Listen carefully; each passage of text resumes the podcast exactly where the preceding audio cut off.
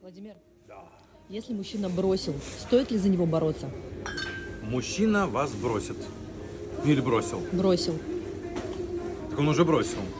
Пошел вон, все. Че за него бороться? Отломано ломуть, побена, да свидули. Не-не-не.